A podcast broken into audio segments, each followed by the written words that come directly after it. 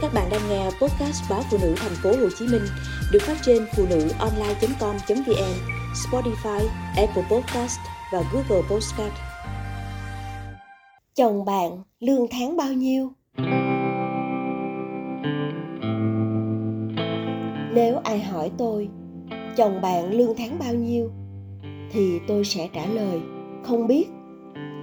Chẳng phải vì vợ chồng tôi giấu giếm hay xa cách gì với nhau hoặc là thu nhập của anh phức tạp, nên tôi không nắm được con số. Mà vì những năm gần đây, tôi đã không còn giữ thói quen hạch hỏi, xem chồng làm được bao nhiêu tiền nữa. Lý do bởi tôi dần nhận ra, tiền của chồng không phải là tiền của mình. Trước kia, lúc mới lấy nhau, tôi coi việc chồng nộp tiền cho vợ là chân lý, cần áp dụng triệt để anh phải đưa ít nhất 80% thu nhập cả tháng của anh cho vợ thì mới đúng chuẩn chồng.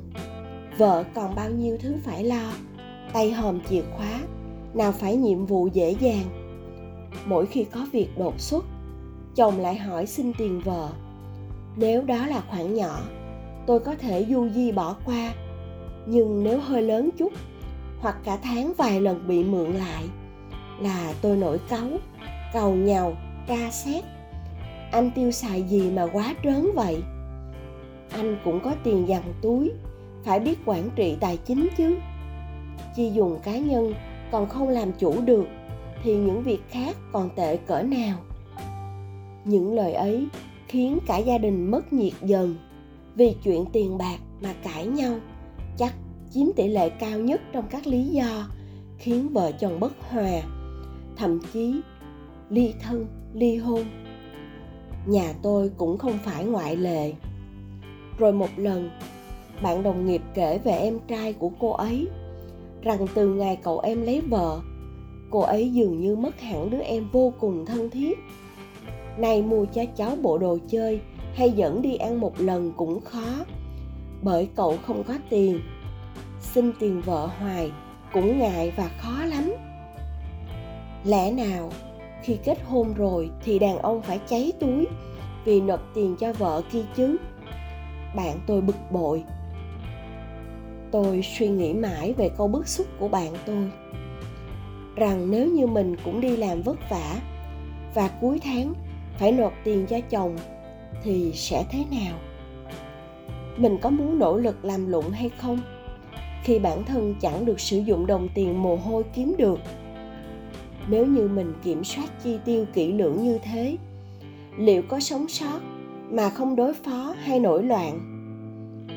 Câu trả lời thật dễ hình dung.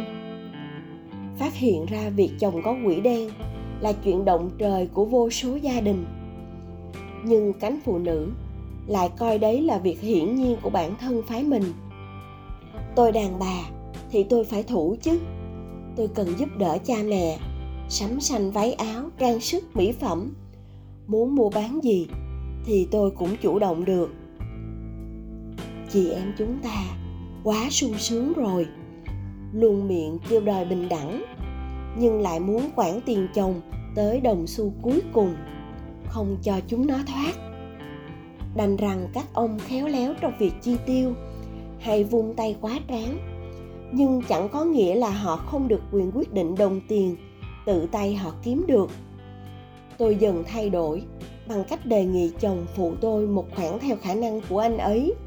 Sau vài năm, tôi tin rằng chồng mình đã được tăng lương và việc đóng góp theo đó cũng tự nguyện tăng lên.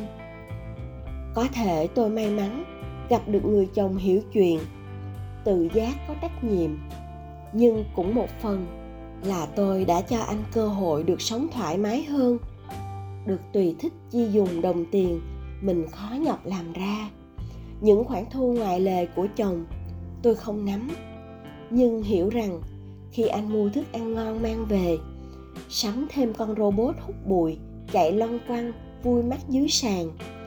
Hay bất ngờ tặng vợ chiếc lắc tay bằng vàng, khá nặng đô, thì đều từ tiền anh tích góp được. Đấy được gọi là tiền riêng của chồng và nhờ đó, chúng tôi đối đãi với nhau lịch sự, trân trọng hẳn. Thi thoảng, chúng tôi mời nhau ăn nhà hàng đãi cả nhà đi du lịch xa chẳng hạn. Được xài tiền của mình thì mới làm việc hăng hái chứ. Tôi tin rằng suy nghĩ này cực kỳ chuẩn xác.